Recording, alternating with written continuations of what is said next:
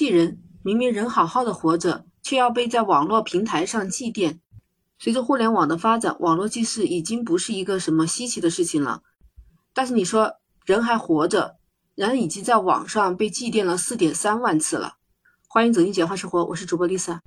就有这么一个案例：厦门一个女孩子露露，好好的过着她的日子，突然莫名其妙的就有人告诉她，她被某某网站的祭奠平台上被祭奠了很多次了。结果他就上网去查，查到了以后，发现那里面的信息啊和他个人的信息非常的吻合，包括生日，包括爱好，甚至还有他的一些照片，可能都是从网上扒下来的嘛。说是他离开校园以后就离奇的失踪了。过了好几天，在海里面发现他已经面目全非，愿他在天堂安息。你说，如果是在看穿越剧小说呢，那还情有可原。这是实实在在的一个活人呐。这个祭祀啊，除了这些信息以外，还甚至把露露的有十张生活照片都放在里面了。露露查到了这个安息网络平台，他认为他侵害了自己的肖像权、名誉权，要求这个平台承担侵权责任。其实，安息网络祭祀平台也确认这个情况是属实的。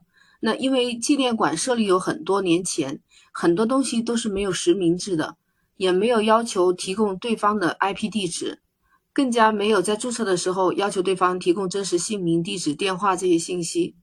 这个事情就闹到了法院。法院认为，网络用户、网络服务提供者利用网络侵害他人民事权益的，是应当承担侵权责任的。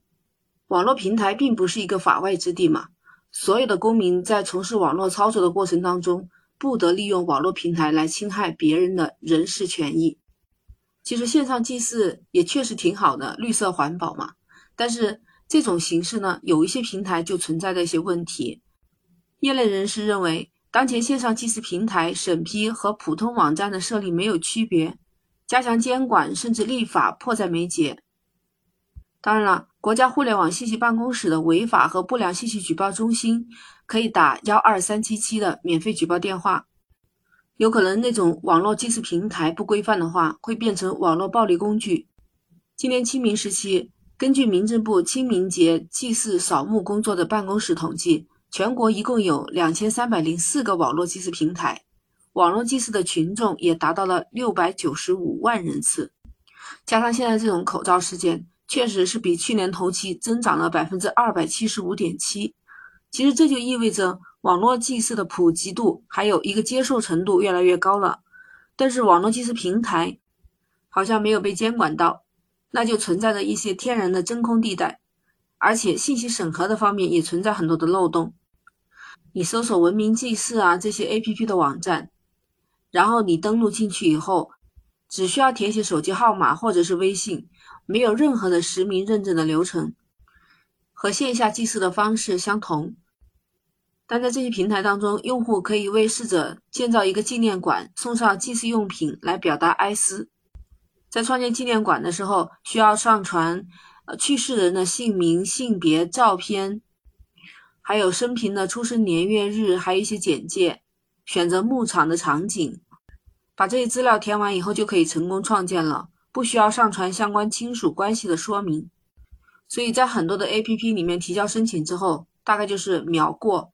他们的审核主要是检测有没有敏感字或者敏感的人名。当然，这些平台往往你去建纪念馆是免费，但你要送祭品就需要收费。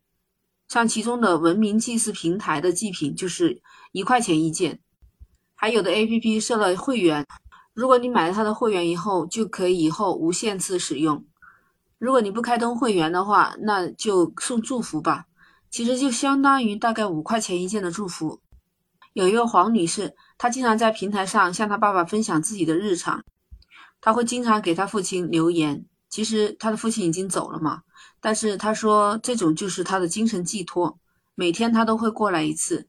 她表示，虽然自己在平台上也会花钱，但不会花太多，就看需求花吧。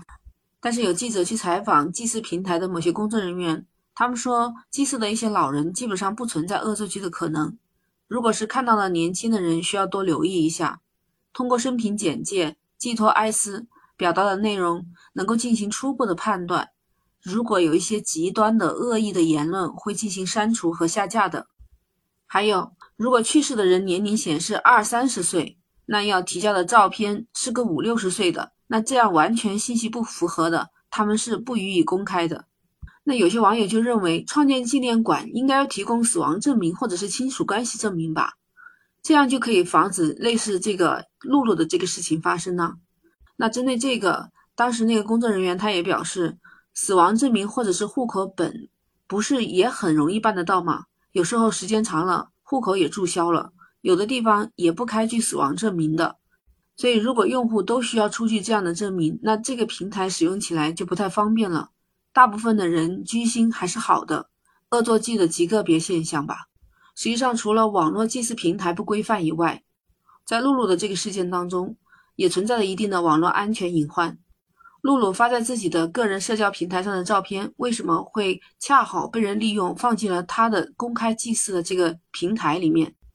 这个事情是不是有待去探索和深思呢？不知道你怎么看呢？欢迎评论区留言。那今天我们就聊到这儿。记得点击关注“简化生活”，下期再见。